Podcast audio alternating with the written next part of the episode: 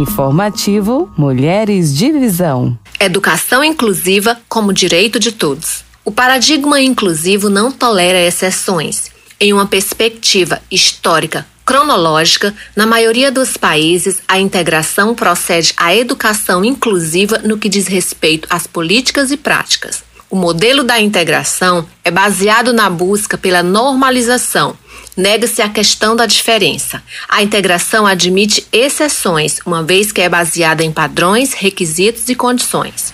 Já a educação inclusiva é incondicional, uma escola onde inclui todos, sem discriminação e cada um com suas diferenças, independentemente de sexo, idade, religião, origem, raça e deficiência. Uma escola inclusiva é aquela com oportunidades iguais para todos e estratégias diferentes para cada um, de modo que todos possam desenvolver o seu potencial.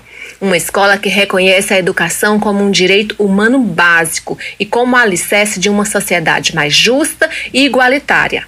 Hoje não é mais a pessoa que deve se adequar aos meios educacionais. O foco da educação especial passou a ser a eliminação dos obstáculos à participação das pessoas diversas na sociedade.